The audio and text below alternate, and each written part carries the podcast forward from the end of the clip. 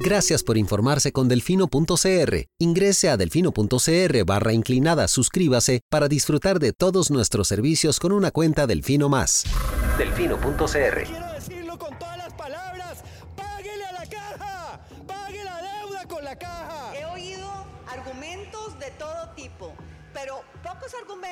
tan estúpidos, tan ridículos. Para mí es más rico comer arroz y frijoles en paz que venderle el alma a Satanás. Debería tomar un vasito de agua antes de hablar para que pueda coordinar la lengua con el cerebro. Pero aquí, o todos rabones o todos culones, pero no unos ñatos y otros narizones. Se toman un vaso de me vale madre. Creo que me extrañaban, ¿verdad? Coca-Cola sin azúcar presenta Curul en llamas. Cubriendo y sufriendo la Asamblea Legislativa. Porque alguien tiene que hacerlo.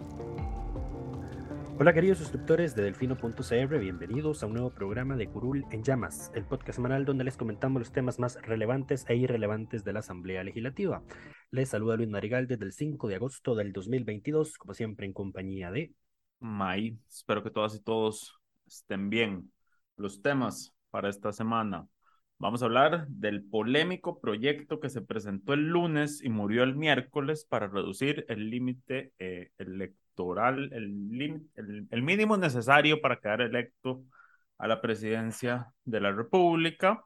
Eh, vamos a hablar también de cómo estas primer semana de sesiones ordinarias se está pareciendo mucho a lo que teníamos en las extraordinarias, así que ya no se puede culpar al Ejecutivo de lo que está sucediendo y de el texto sustitutivo para avanzar con el tema de voto público, así como de uno, un nuevo proyecto eh, que se presentó en este tema también de la fracción del liberal progresista.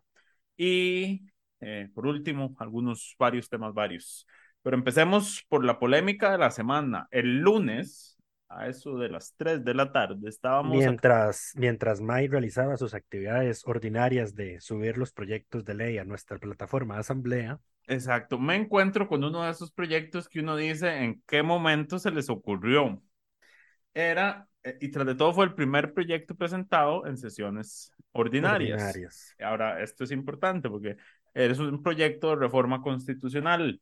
Las reformas y los proyectos de reforma constitucional tienen dos requisitos previos. Formales. Uno, ajá, es que esté firmado por 10 o más diputados y eh, que se presente en el periodo de sesiones ordinarias. Correcto. En extraordinarias eh, hecho, no se pueden presentar reformas constitucionales. Correcto. De hecho, recordarán en los que nos siguen ya desde ese tiempito, de, de la asamblea pasada, que eh, la Secretaría del Directorio le había rechazado a los tránsfugas de Nueva República, de, Restauración Nacional en aquel entonces, una, una propuesta de reforma constitucional en materia de aborto, para cerrarlo del todo, eh, que era apoyada por grupos conservadores, porque lo estaban presentando en sesiones extraordinarias. Entonces llegaron con el expediente y le dijeron, no, puede, no se lo puedo recibir, porque un requisito, como dice May formal, es que se tiene que presentar en las sesiones ordinarias. Correcto. Ahora, recordemos también que una vez el diputado, el ex diputado Dragos Dolanescu metió un proyecto de reforma constitucional con su, únicamente con su firma, para darle rango de, y, rango de derecho eh, constitucional a, a, la objeción de conciencia. Correcto. Entonces, el directorio no siempre revisa todos los requisitos, pero bueno. Eh, en fin, ¿qué proponía esta reforma específicamente? La propuesta era, eh, primero, una gran hablada de papaya sobre por qué era necesaria la reforma en su exposición de motivos.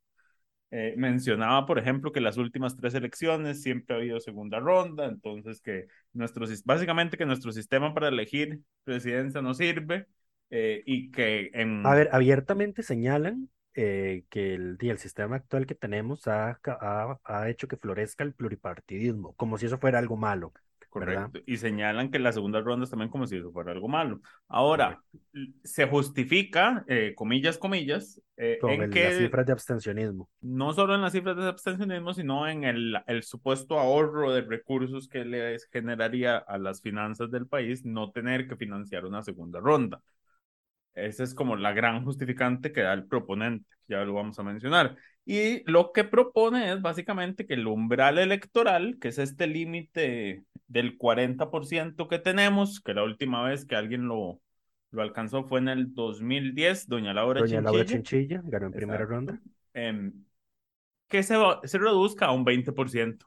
Y entonces lo que no dice el proyecto por ninguna parte es que si ese 20% eh, si habla de las, últimas elecciones y de cómo se hubiera alcanzado ese porcentaje en la primera ronda, lo que no dice es que el resultado hubiera sido distinto, porque primera ronda 2018 y primera ronda 2022, quien gana la primera ronda pierde la segunda ronda, que verán don Fabricio Alvarado y don José María Figueres. Eso es lo que el proyecto decide omitir.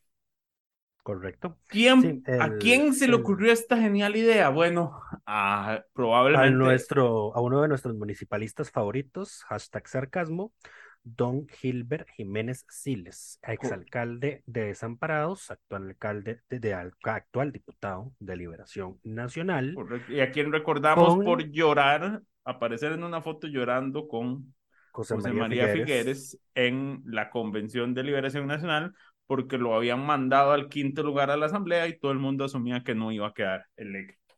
Sin embargo, San José nos castigó y le dio esa quinta curul a Liberación Nacional y ahí lo tenemos sentado. Además lo recordarán porque don Gilbert fue uno, junto con el alcalde de Moravia, Roberto Soc, quienes se quejaron en actas de una sesión de la Unión Nacional de Gobiernos Locales de su salario, eh, que es nada más y nada menos que 4 millones de colones en aquel entonces, o sea, lo mismo que están ganando ahorita como diputado. Eh, sí, se quejaron, se quejaron de eso y la nación los, los quemó, digamos, les hizo una nota al respecto. Eh, luego intentaron ahí sacar justificaciones a lo que habían dicho, pero bueno, por eso conocemos a un Gilbert Jiménez y ahora agregamos un elemento nefasto más. ¿Quiénes lo apoyaron? 15, 15 firmas. Y aquí es importante señalar dos cosas. Uno, claramente en el momento en que esto se hace escándalo, las firmas huyen eh, y todas empezaron a, a retirarse y a justificar sus retiros en que he hablado con expertos, he reconsiderado, que fue una cortesía parlamentaria. Y aquí es algo importante porque, a ver, esto es una realidad.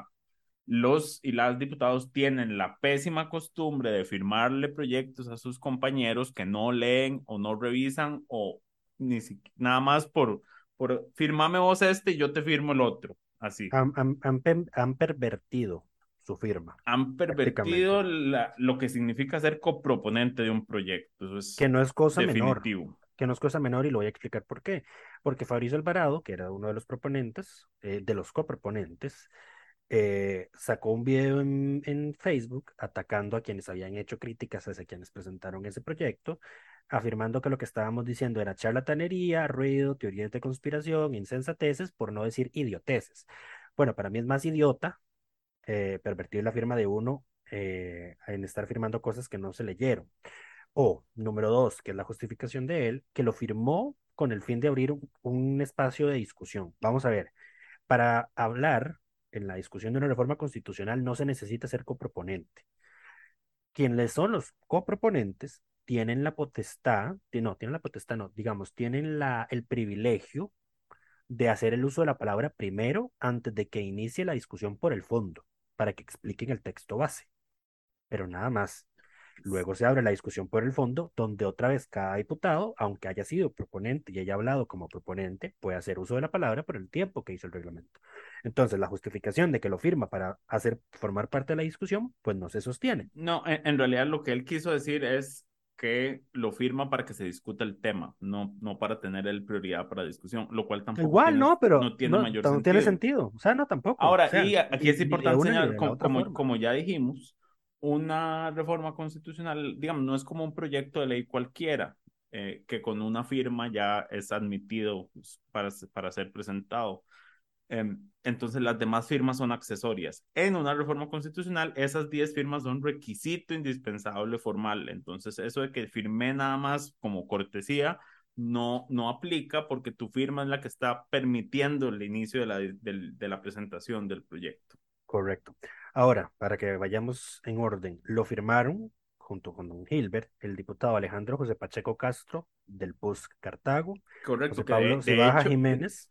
Ahorita, porque de ok. hecho, el, con Alejandro no solo, eh, no solo fue la segunda firma, sino que en, en serio hoy se mencionó que lo presentaron en conjunto. O sea, Sí, fueron los, des- sa- los despachos de Gilbert y Alberto eh, como los proponentes principales. Ellos salen en la foto juntos, sí, cuando presentaron el proyecto. Eh, José Pablo Cibaja Jiménez, de Nueva República, Alajuela. Fabricio Alvarado Muñoz, Nueva República San José. Doña Gloria Navas Montero, Nueva República San José. José Francisco Nicolás, Liberación Punta Arenas. Doña Alejandra Larios Trejos, Liberación de Guanacaste. Sonia Rojas, Liberación por Punta Arenas. Don Horacio Martín Alvarado Bogantes, del PUSC por Heredia. Este señor también fue alcalde de Belén. Correcto. Doña Olga Lidia Morera Arrieta, de Nueva República por Alajuela, David Segura Gamboa, de Nueva República por Punta Arenas, Catherine Moreira Brown, de Liberación por Limón, Doña Rosaura Méndez Gamboa, Liberación por Cartago, a quien lamentablemente le vendimos el título de diputada semana, la semana el, tipo, el, título, ya me trabe todo, de diputada de la semana la semana pasada. Parece que a uno les da el reconocimiento y a la semana siguiente deciden meter las patas, porque no es la primera que lo hace. Montserrat Ruiz Guevara, de Liberación por Alajuela, doña Rosalía Brown Young, de Nueva República por Limón, y don Jason Valverde Méndez, de Liberación por Limón. Como dijo May, después de que nosotros publicamos la nota y empezara la reacción en cadena de pasando por actuales diputados, asesores. Hubo una reacción eh, unánime en ese sentido. Nadie salió a defender el proyecto, más que el propio Hilbert y decir el ahorro y el ahorro y el ahorro.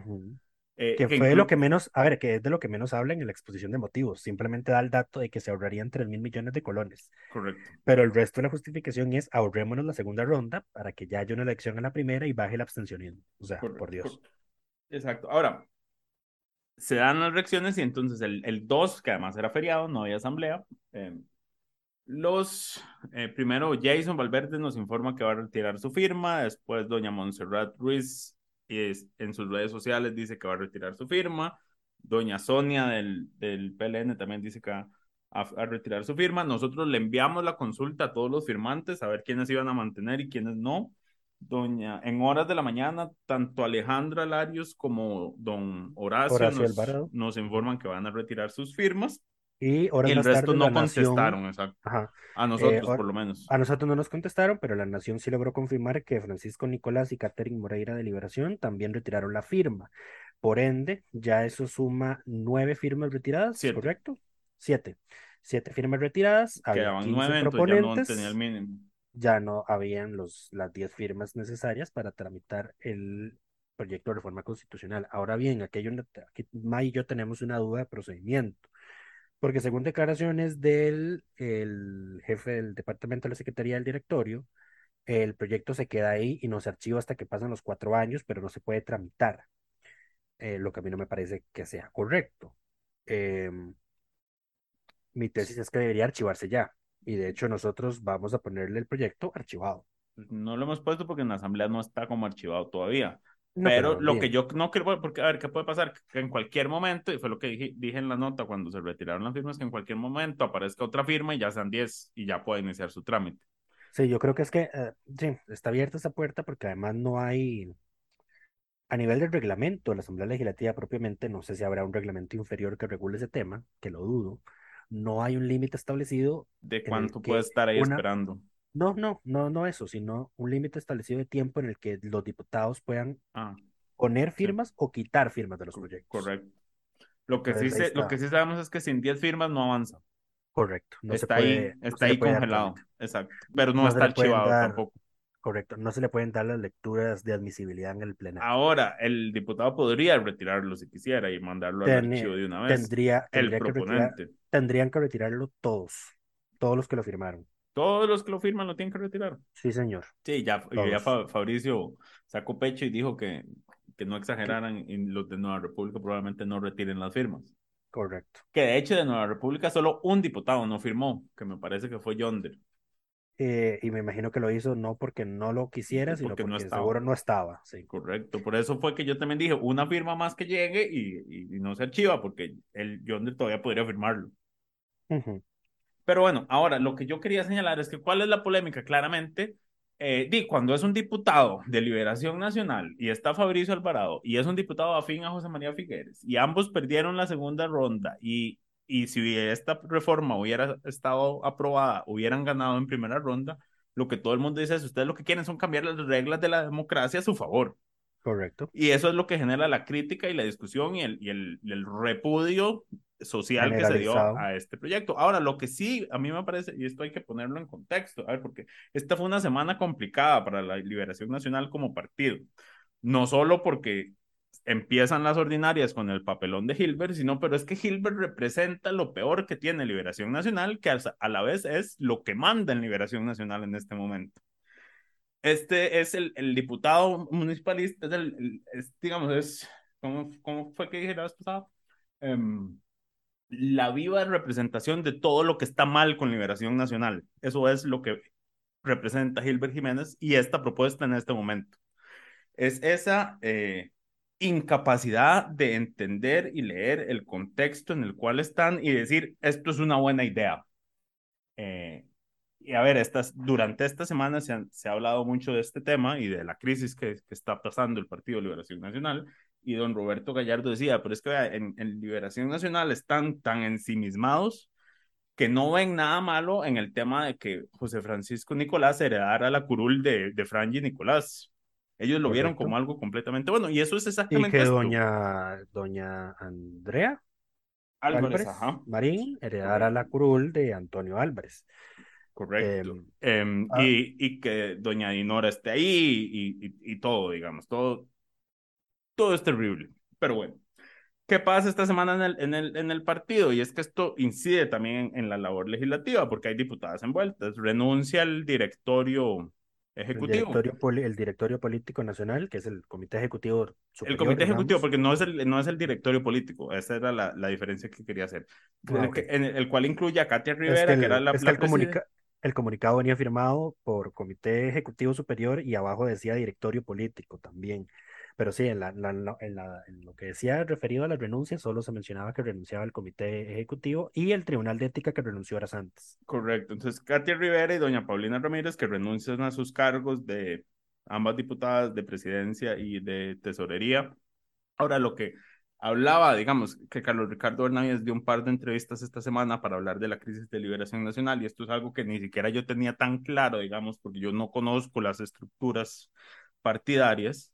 Es yo que tampoco, honestamente, y menos un partido tan grande como Liberación, ¿verdad? Correcto. El directorio es el directorio ejecutivo, que es el, la presidencia, el tesorero, la secretaría general, que era Gustavo Viales, que por fin y renunció. Sus suplencias. Exacto, y sus suplencias. Es como la, la parte operativa del, del, partido, la gerencia operativa del partido, como decir el gerente, era lo que decía, decía Carlos Ricardo, pero hay por encima una junta directiva que incluye a la jefa de fracción, que es la misma Katia, eh, que está ahí sentada como jefe de fracción en el directorio político, a los ex candidatos presidenciales, que estamos hablando de Johnny Araya, Antonio Álvarez eh, y, y José María Figueres, y a otras figuras, digamos, que están ahí sentadas por el puesto que tienen en el partido. Entonces, que, es, que lo que pasó con la salida de estas del directorio en realidad es como que se cambia un gerente sin tocar la junta directiva de una empresa, entonces que no ha cambiado nada realmente. Interesante. Exacto, y esto para mí era, digamos, no, no sabía de esto. Eh, y claro, entonces la renuncia más bien es, eh, di, quitemos a estas fichas inferiores porque para, para no llegar a los, a los que están más arriba. Eh, que son el verdadero problema del Partido Liberación Nacional. Ahora, ustedes preguntarse, bueno, lo mejor que le puede pasar a este país es que desaparezca Liberación Nacional.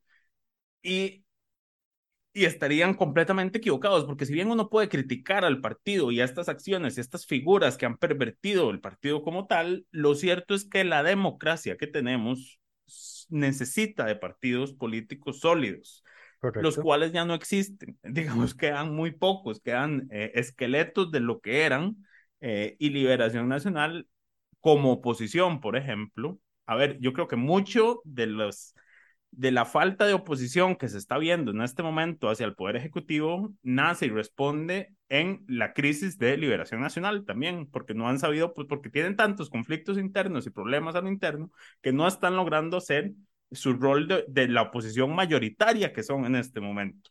Claro, y porque la respuesta genérica a cualquier tipo de crítica que emane de Liberación Nacional va a ser solucionen primero su pleito interno antes de venir a criticarnos a nosotros que estamos en gobierno, ¿verdad? Correcto, entonces al país como un todo y a la democracia como un todo no le sirve que Liberación esté en una crisis. A ver, le sirve una crisis siempre y cuando salga fortalecido de ella. si lo que va a salir aquí es que los mismos Antonio Álvarez eh, y, y, Johnny Araya, Johnny Araya y, José María Figueres van a seguir a, a, cargo de, del partido, eh, dije, es que este estamos, eh, vamos a quedar en lo mismo y vamos a seguir repitiendo estos, eh, lo que nos pasó en las elecciones pasadas, de Fue- que fue- Un, un partido inexistente, porque no existía. Un partido taxi. a- antes de la elección, exacto, un partido completamente taxi, llegue a gobierno eh, y, y llega sin gente, sin experiencia, a cometer una serie de errores y además con un discurso autoritario y violento Populista. y agresivo y populista, que, que bueno, es la, la decadencia de la, democracia, de la democracia en la que estamos atravesando en este, el impasse que estamos pasando A ver, yo creo en que, este bueno, momento. May lo puede decir más, más con propiedad porque estudia ciencias políticas, pero por años eh, la gente que estudia o que es, es profesional en ciencias políticas venía advirtiendo de que lo que estamos viviendo ahora era lo que estaba, lo que iba a pasar si continuaba precisamente todo, el- toda la problemática que venía con, con el sistema de partidos que teníamos hasta ahora. Y ya se cumplió. Ahí tenemos al, al Mesías. ¿Mm? Eh, Ahí tenemos el Chávez, decía doña Pilar Cisneros en una entrevista que le hicieron hace algunos años, que si seguíamos por este camino iba a llegar un populista como un Santo Salvador y nos iba a llegar un Chávez, haciendo referencia a, a Hugo Chávez de Venezuela, pero bueno, esa señora al parecer no solo es irresponsable, también es clarividente. En fin, eso fue lo que sucedió con este proyecto. Em, claramente era una pésima idea, pero claramente es un reflejo de la crisis eh, y el, la situación que tenemos en Liberación Nacional. Ahora, yo estaba reflexionando, digamos, esta semana, como por qué yo sentía tan, tan, esta fracción de Liberación Nacional, con, con todo el respeto a las 19 personas que están ahí sentadas, es mucho más floja que la que había eh, en la pasada Asamblea Legislativa por muchos motivos. Y yo decía, bueno, es que es la crisis que pasa el partido, pero no solo es, no solo es eso. Y me acordé, oyendo estas discusiones de, de varias personas que hablaron del tema, que eh, Liberación hizo el cambio, el mismo cambio que hizo la unidad de delegar en, el- en las estructuras eh, municipal, munici- municipalistas, digamos, en las estructuras de base, la elección de casi que todos las, los puestos a la Asamblea Legislativa y le quitó por completo al candidato la posibilidad de nombrar más que a una persona que el, al que nombró Figueres fue a Rodrigo Arias, justamente. Todos los demás fueron electos ahí a, a, a lo interno Por las estructuras. por las estructuras y, y se reforzó mucho la, el municipalismo y se había olvidado que habían hecho una reforma a esos estatutos que reforzó al, al municipalismo dentro de, dentro de la estructura. Y Y a eso le sumamos. esta floja sumamos- fracción es resultado de eso. Sí, y a eso le sumamos eh, que, digamos, las diputaciones de liberación que podrían tener una participación más vocal en la discusión de los asuntos en la asamblea están, digamos, sobrecargadas de trabajo. No solo porque, por ejemplo, doña Katia es, eh, que es una mujer absolutamente preparada y que puede tener un, un rol protagónico en la asamblea, digamos, no sé a qué nivel, como el de doña Silvia Hernández, por ejemplo, podría decirlo eh, pero di, es jefa de fracción, es presidente, era presidenta del partido. Eh, o sea, estaba sobre, y más la participación en comisiones y toda la cosa. Entonces, di, con, con una cantidad de trabajo como esa, pues no, no, no, al final, dice el dicho que el que mucho abarca, poco aprieta. Eh, ¿quién más? Doña Paulina Ramírez, otra mujer súper preparada. Que ya eh, está dando su lucha en hacendarios, Ajá, exacto. de lo mejor Eso- que tiene la fracción. tesorera del partido también. Correcto. Entonces ahí la tenemos también, digamos, eh, distraída de, de- de sus labores eh, legislativas o, o con esa otra carga de trabajo que ya no van a tener. Eh, y así yo creo que podemos seguir sacando, eh, aunque honestamente, Eh, sí, incluso- muchos, sí, muchos de los de liberación, Incluso el, el mismo, el mismo Rodrigo, di, pero es presidente de la Asamblea, correcto, sí, no puede tener que papel- eso le da un rol distinto, digamos. Sí, es, sí, correcto. Em, Así es. entonces, a ver, la crisis de liberación, a ver, yo... Ellos la- mismos la- se han puesto la soga al cuello. La semana pasada que hablábamos del cierre de, la- de las extraordinarias, yo decía que lo que más me ha faltado era Control la- el control político, exacto. Y aquí es eh, de parte de Liberación, yo creo que la crisis interna que está ver, atravesando es, aquí- es, es el resultado directo de esa falta de control político, porque no saben para dónde agarrar. Y del, y del, lado de la unidad, lo que pasa es que ahí siguen, eh, la unidad está en contubernio, la unidad está gobernando, aunque la gente no lo quiera admitir. Em, solo que es menos, es menos evidente. Es menos evidente, pero ahí ya va Pablo en, en, vuelo directo para, para, México como embajador, exacto, lo cual era harto sabido, digamos, ahí está Erwin colocado en el, en el, en el BID, Em, a ver, la unidad está con gobernando, ahí le están haciendo el favor con eurobonos en, en económicos, es evidente, digamos, que, que están tratando de que se consiga lo que, lo que el ministro de Hacienda quiere, que es que se les aprueben los 6 mil millones de un solo. Ahí está la unidad moviendo eso. ministro de Hacienda, que, es de las, exacto, es una figura de la unidad. Entonces, la unidad está cogobernando, pero tratando de que no sea demasiado evidente, pero dice, notan su falta de, de, oposición. Eh, el liberal progresista y el Frente Amplio son bancadas pequeñas que hacen lo suyo, pero yo creo que también se están acomodando y todavía están viendo a ver qué luchas dan. Em, como que no terminan de ubicarse. Y eh, Nueva República, Nueva República era un partido de oposición para un gobierno progresista. No, ni siquiera voy a decir Nueva República es un partido de oposición por gobierno progresista. Nueva República no sabe cómo ser oposición de un partido con el cual está de acuerdo en casi todo. Correcto. Entonces, diez, son, son siete más. Entonces, eso de que, de que el oficialismo solo tiene nueve votos es una, una afirmación un, tanto simplista. Eh, las cosas son un poco más, más complejas. Pero sí, ¿qué ibas a decir? Perdón, te interrumpí. Eh, sí, no, lo que quería aclarar, que cuando afirmamos que nos hace falta el control político, no estamos hablando de las pegadas de gritos que se pegaba eh, Patricia Villegas, eh, Franje Nicolás, eh, Drago Dolanés, y Rodríguez. No, eso no era control político, eso era show, eso era circo. El verdadero control político es el que está fundamentado, el que está documentado, el que está bien estudiado, el que está bien preparado, en el que algunos de los diputados de la Asamblea anterior nos daban algo de eso, por ejemplo, de nuevo, doña Silvia, doña Laura Guido, eh, ya, ya mí, yo prácticamente ya borré a la mitad de los diputados. Ana Karina, Carlos Ricardo, Roberto. exacto, sí, exacto, exacto. Hasta Jonathan Prendas hacía mejor control político que esta asamblea, digamos. eso es decir mucho. Debatible, pero te voy a dar la, te voy a dar la razón para, para seguir avanzando. Eh, ese es el tipo de control político que hace falta, el que no estamos viendo ahora. Eh, ahora, empezaron las ordinarias. En el primer día, digamos, se destaparon un poquito más de críticas hacia eh, hacia el gobierno por el manejo. Claro, pero salieron las críticas al gobierno y se les devolvió a Liberación Nacional por este proyecto que presentaron. Correcto. al final, la crítica de la semana fue al el, proyecto irresponsable y, no la crítica a la oposición. Ahora, ¿qué es lo otro? Ni uno dice falta control político. Vea, van, van a investigar en una comisión las. Em, el papel de, de Claudia Dobles en, el, en todo el tema del tren o sea, le, sigue viviendo le están haciendo más control político al gobierno anterior que a este gobierno, que, que semana a semana comete actos que son abiertamente ilegales y en la asamblea no les importa, es como, eh, sigamos adelante, ¿qué se le puede hacer? O sea, en la asamblea, el presidente dijo esta semana que debido al conflicto que había en, en la Comisión Nacional de Vacunación con los nombramientos que todos los actos eran ilegales y que entonces ya no hay vacunación obligatoria. En la asamblea ese tema no, no se tocó, no se mencionó, no se discutió, nadie, o sea, ahí, sobran abogados y nadie dijo suave un toque.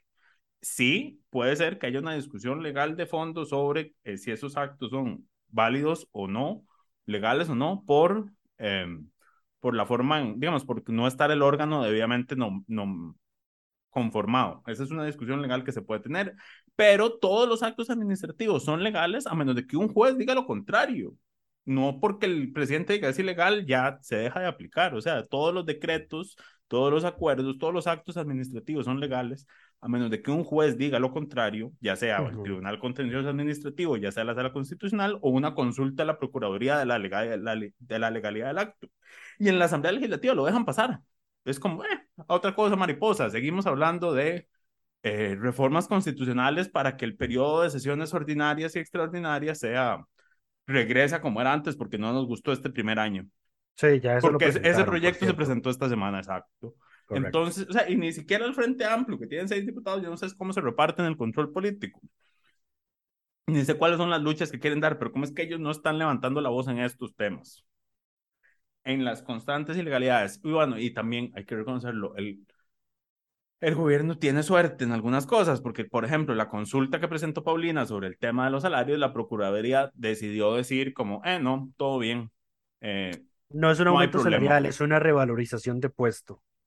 No es un ajuste por eh, costo de vida, Ujú. es una revalorización del puesto, lo cual significa que lo pueden hacer cuando les da la gana, lo cual también significa que se lo podrían aplicar a cualquier otro puesto de funcionarios públicos, pero solo se lo hacen a, a los ministerios. Y de hecho, ya la ANEP, la Asociación Nacional de Empleados Públicos y Privados, el sindicato encabezado por Elvino Vargas, ya pidió que se haga para los policías. Se Eso puede hacer lo para los policías, no, no, y, y deberían hacerlo, a ver, en fin. No, es bueno, es que, a ver, no, no vamos a entrar en discusión de esto porque si no, no se nos van a ir tres horas. Exacto. Y no es tema de esta semana, pero bueno.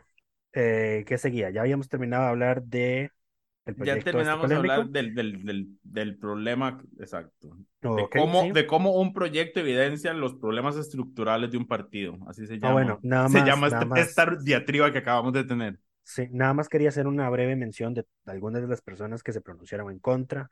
Los expresidentes doña Laura Chinchilla, don Miguel Ángel Rodríguez, don Carlos Alvarado, el experto en elecciones y democracia, don Daniel Sobato, eh, los diputados no firmantes Leslie Borges, Carlos García Molina, Priscila Vindas, el presidente de la Asamblea, don Rodrigo Arias, la fracción del PUSC como un pleno, La fracción, Eh, después el, varios- el liberal varios progresista, el Frente Ajá, Amplio, al final varios- todos, hasta, el hasta presidente terminó hablando mal del Sí, proyecto. varios, varios, eh, varios exdiputados también terminaron hablando mal del proyecto.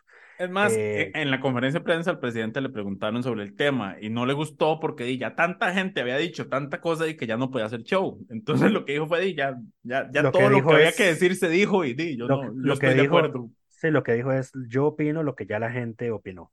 Exacto. Ajá. Eh, pero bueno, ya hablamos de ese proyecto, de la crisis en liberación nacional y nos toca hablar ahora de... Vamos a hablar de por qué esta es primera semana de ordinaria se parece a las extraordinarias que tuvimos. Y es que empezado el periodo en el cual es la Asamblea Legislativa la cual tiene el control de su propia agenda, habríamos esperado que se empezaran a tratar proyectos importantes. Eh, sin embargo, ¿qué fue lo que tuvimos esta semana, Lucho? Eh, primero, el control político del martes, dado, no, del lunes, perdón, dado que el martes fue feria, fue una semana corta, empecemos por eso, y aún más corta por la raquítica agenda de los diputados. Eh, feriado martes. Lunes, el control político estuvo marcado por críticas al manejo que hizo el Ejecutivo de la agenda en sesiones extraordinarias. Digamos que las fracciones empezaron ahí a dilucidar las que van a ser sus prioridades en estos próximos tres meses. Por ejemplo, eh, Fabricio Alvarado dijo que quieren impulsar el proyecto de bajar el 30% del IVA, eh, darle un bono a las pymes afectadas por la pandemia y trabajar un proyecto entre todas las bancadas a favor del turismo. También pidió que se sienten a dialogar con ellos para derribar mitos, según sus términos, sobre los temas de objeción de conciencia y libertad religiosa. También adelantó que están trabajando ya el proyecto de ley que se va a volver a presentar sobre la ley de acceso a la información pública que vetó el presidente Carlos Alvarado antes de irse, eh, de lo que no voy a hablar ya más de lo que hablé en aquella ocasión porque me vuelve la ira al cuerpo. Em, el PUSC pidió que se priorice proyectos para generación de empleo, bajar costo de la vida, bajar costos de producción y el proyecto de bajar en 100 colones el impuesto único a los combustibles. Aquí tenemos que hacer una pausa y es que el gobierno anunció que va pues, ya le pidió, digamos, a los jerarcas responsables de las instituciones involucradas que prepare un proyecto de ley para ponerle un tope al precio final de los combustibles y el diésel, de las gasolinas y el diésel, a las gasolinas, entendidas como la super y la regular, sería de 900 colones y al diésel de 800 colones. ¿Cómo se aplicaría el tope? Eh, bajando en el, la, cantidad necesaria el impuesto único a los combustibles para que ese sea el precio máximo. Por ejemplo, en este momento que la gasolina está en mil, la gasolina super está en 1088 colones, si no me equivoco, habría que quitarle al impuesto único a los combustibles 188 colones, Correcto. más de los 100 colones que proponía la, la unidad o liberación originalmente y que el presidente, siendo presidente electo, le pedía a las y los diputados que no aprobaran ese proyecto por el hueco fiscal que les dejaría. Eh, pero ahora sí, ahí parece que ahora sí va a haber plata y van a Y ahora, ser... si, si usted me pregunta a mí, yo creo, a ver, creo dos cosas. Uno, si hay alguien haciendo los números reales, se está contabilizando, digamos, o se está pensando en los recursos que el Ejecutivo quiere agarrar del fondo de avales para cubrir ese déficit en lo que quedaría en, en algunos meses. Esa es hipótesis número uno, asumiendo que hay alguien técnico detrás del tema. Mi hipótesis número dos, eh, partiendo de lo populista que es el presidente, es que él está hablando de esto para que le rechacen el proyecto y poder culpar a las y los diputados del, del, de no poder hacer nada por el precio de los combustibles. Eh, creo que sería más viable que la oposición, si es que podemos seguir llamándole a, este, a estos 47 oposición, eh, se ponga de acuerdo y le, aprueben la rebaja de, de, los 100 colones. A ver, si el gobierno está dispuesto a poner un tope, no veo por qué estaría opuesto a que se aplique una rebaja inmediata de 100 colones al, a los combustibles, al impuesto único a los combustibles, y es incluso menor de lo que se rebajaría si se aprueba su propuesta. Correcto. Ahora, eso, eso sobre materia de combustibles, no se ha presentado el proyecto todavía para que, no, para que estén ahí con el santo en la boca, como dice el dicho. Uh -huh. El Frente Amplio, el Frente Amplio fue. No, mira, estoy, estoy, estoy todavía en las notas de, de las reacciones al, al proyecto de reforma constitucional. El Frente Amplio no, no dijo mayor cosa en materia de sus prioridades. Eh, y el PUS también, ese era el que me faltaba, pidió apoyar un proyecto de su diputado Carlos Felipe García sobre el desarrollo de zona marítimo terrestre, que parece que ya vamos a tener la costumbre de estar utilizando la figura de uso en precario, porque también eso es lo que pretende ese proyecto de ley.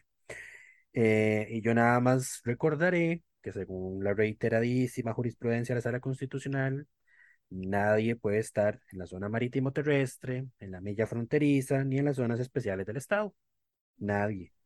No hay nada que hacer, lo que hay que hacer es, uh, a ver, lo que hay que hacer es desalojar a esa gente y reubicarla en un lugar en el que exacto, se pueda. Lo que se, lo, el proyecto que resolucione ese tema va a ser el que encuentre el lugar y el recurso para reubicar a esas personas. Eso es. Pero no se va a hacer porque es fuente de rédito electoral estar cada cuatro años aprobando prórrogas a los desalojos, prórrogas inconstitucionales, vale decir, a, eh, a los desalojos en esas zonas y porque ya cuando la sala se pronuncia al respecto, ya la prórroga se ha vencido y han aprobado otra. Correcto, pero bueno, el, además, eh, esta semana se volvió a hacer control político sobre un tema del, del, gobierno anterior, las compras de la caja, toda una sesión del miércoles, me parece, dedicada a eso, y el jueves se fueron a las cuatro y media. Entonces yo digo, seguimos, ya, ya no podemos culpar al Ejecutivo de la falta de trabajo de esta asamblea. Sí. Ya, Ahora, ya esto es responsabilidad de ellos. Me devuelvo un poquito al lunes, porque el lunes lo que se votó eh, fueron rechazar en segundo debate proyectos de derogatoria de leyes antiguas heredados por Erwin Macís. Eh, muchas gracias, don Erwin, por saturar la asamblea con esos proyectos inútiles para que al final al cabo terminaran siendo rechazados, ya dictaminados, pasados por comisión, en fase de audiencias, ve, todo eso es gasto público, ineficiente gasto público. Eh, se volvió a aprobar en primer debate el lunes. Nueva el estadística, proyecto, diputados Ajá. con mayor cantidad de proyectos rechazados, ya ganó Erwin. me, parece, me parece una excelente métrica. Eh, se aprobó en primer debate por segunda vez el proyecto para la recuperación de la riqueza atonera en Costa Rica, eh, porque se había modificado el texto, entonces tiene que volver a aprobarse. Se corrigió el tema.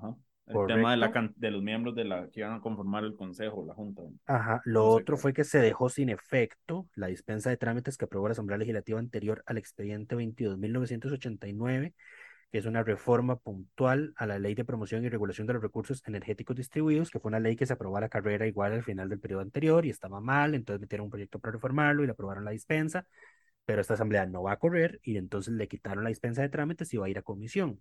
Y también se aprobó devolver a comisión, y aquí este, tiene que, este es interesante o importante, devolver a comisión para que tenga un nuevo dictamen el convenio 190 de la OIT, sobre la eliminación de la violencia y el acoso en el mundo del trabajo.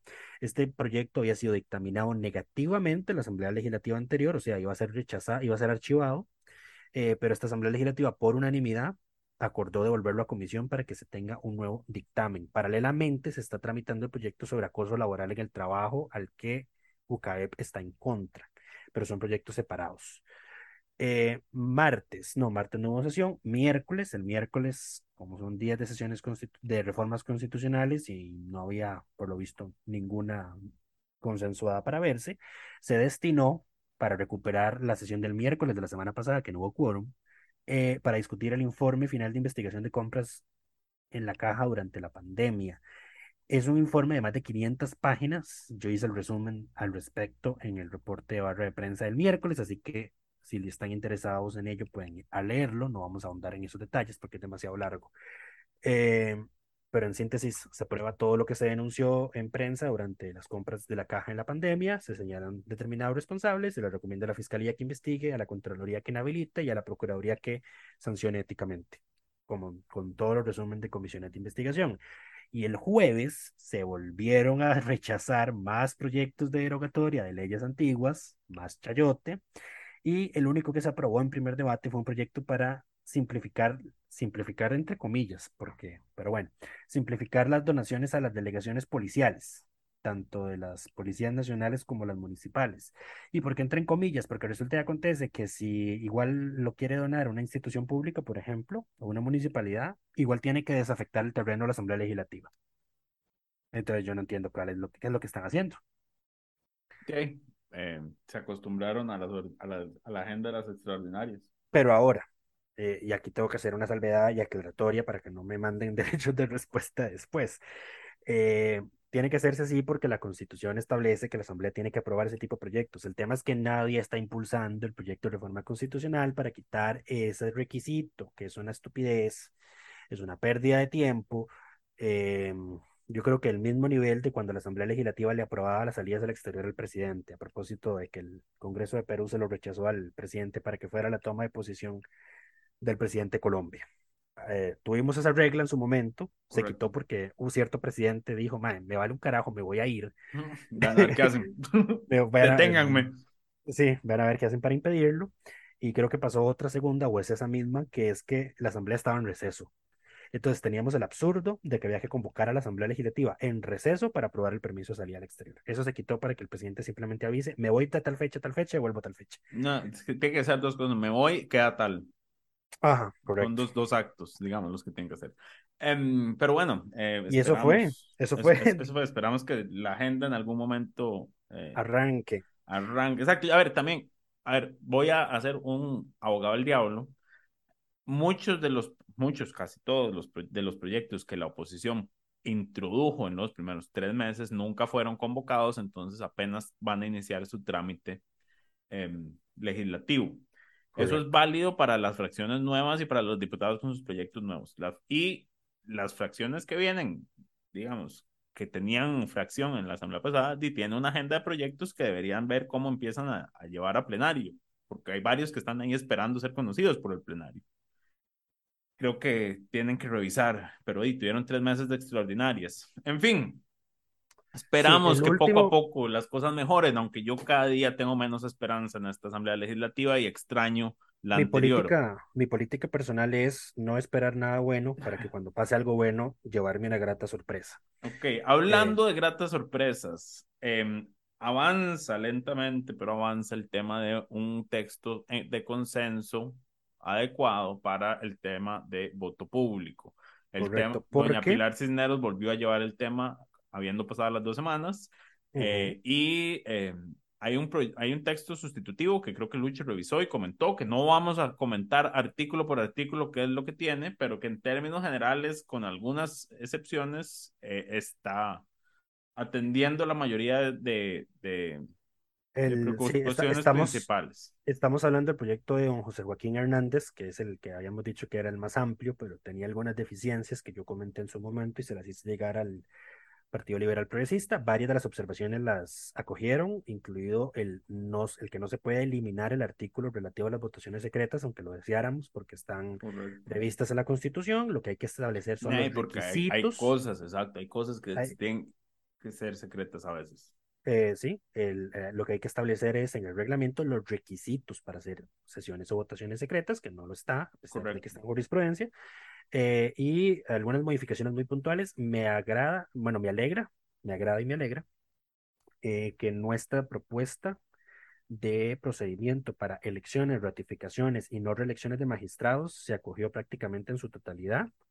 En este texto sustitutivo. O sea, el PLP lo presentó en su proyecto de ley que usaron como base el nuestro, en su proyecto de acuerdo, perdón, que usaron como base el nuestro. Y eh, dado que se está insistiendo en que, se en que tenga que ser el proyecto de don José Joaquín el que se apruebe, pues entonces eh, tomaron el procedimiento del proyecto del PLP y lo metieron en el texto, en la propuesta de texto sustitutivo al proyecto de don José Joaquín. Em, se atendieron bastantes de las observaciones que hicimos, quedan ahí un par, varias adicionales que ya les hice llegar a los diputados y que también están enlazadas en la crónica de barra de prensa del jueves para quien quiera leerlas, están enlazadas a lo último, último, último del reporte. Eh, y entonces acordó dar una semana adicional de tiempo porque el texto sustitutivo se circuló como 24 horas antes de la reunión de jefaturas de fracción, entonces no se había podido revisar con detenimiento y del, de plano el liberal progresista, don, el, don Eliezer Feinsack, le dijo, dijo en la reunión de jefaturas de fracción que ellos tenían observaciones ya de ese texto. Em, entonces vamos, eh, quedó para la otra semana ver qué va, qué va a pasar, pero ver cómo por dicha, pero por dicha, pero por dicha se está moviendo, por dicha está avanzando. Correcto. Eh, paréntesis, paréntesis. Estaba viendo yo el control político, me parece que fue el jueves, y habla el diputado Leslie Jorge, y entonces está hablando de que esta asamblea tiene la obligación histórica de transparentar las elecciones, y yo, muy bien, muy bien en, en, la Asamblea Legislativa y las elecciones en la Corte. Y yo, muy bien, don Lely, muy bien. Y además tienen la obligación de asegurarse que los magistrados no se reelijan automáticamente. Y yo, señor, usted sigue sin saber de qué está hablando, ¿verdad? Qué majadero, sí. Qué necio que sos. Em, no, sí, voto público sí. Eh, yo le... Mi invitación, si es que el señor diputado escucha en algún momento este programa o alguien que lo conozca lo hace, entiéndase sus asesores, es que busque algún criterio técnico de personas expertas en la materia de la independencia judicial y democracia y balance de poderes que recomiende eh, que eh, las, la forma en que se elige a, los, a los las magistradas sea por periodos cortos y, y que se tengan que estar religiendo constantemente. Que busque a alguien experto que le diga que esa es la mejor opción.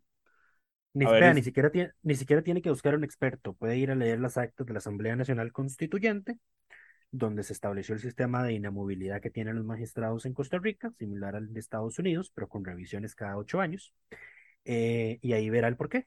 Correcto. Este porque, porque, Como, porque como ya lo hemos dicho N cantidad de veces, Costa, eh, en Costa Rica ya esa agua pasó por debajo del puente.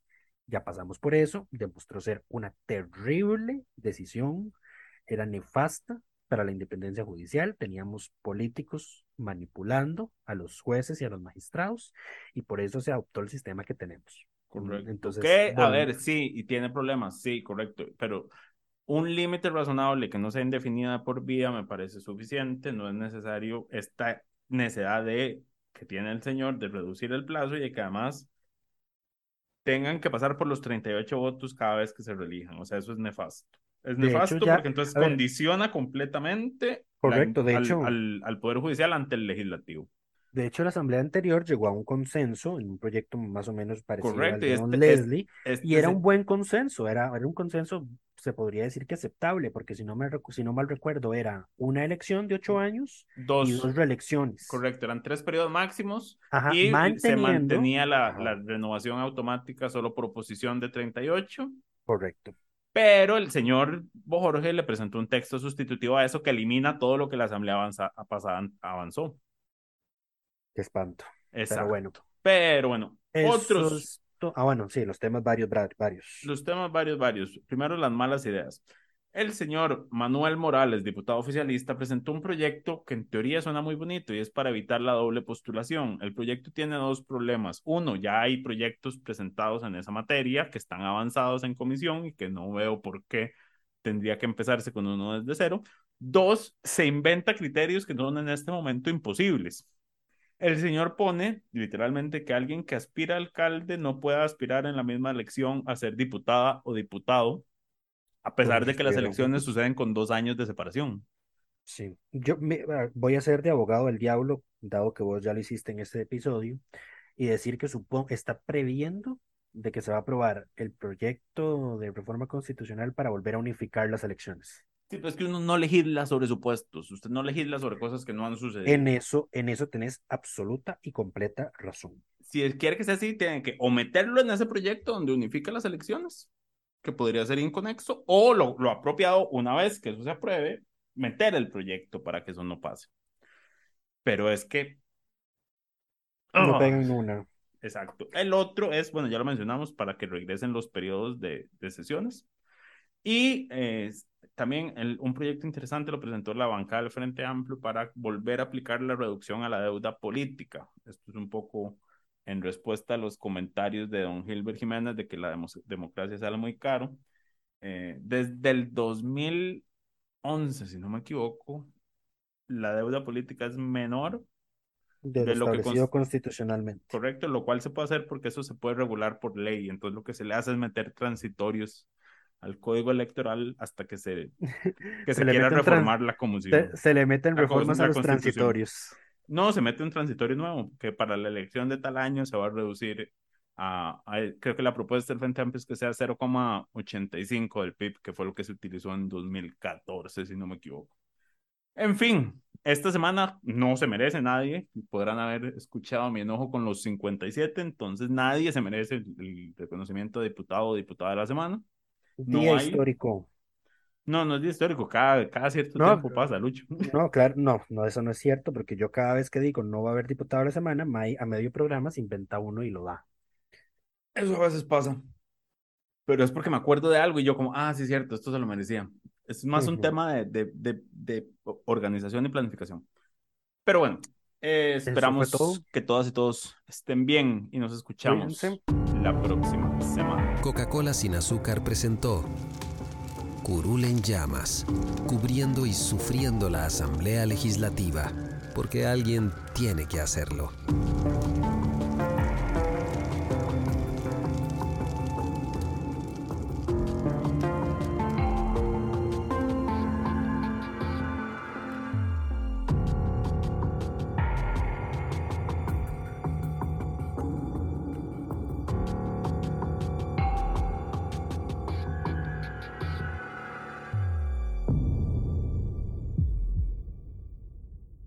Gracias por informarse con delfino.cr. Ingrese a delfino.cr barra inclinada, suscríbase para disfrutar de todos nuestros servicios con una cuenta Delfino Más.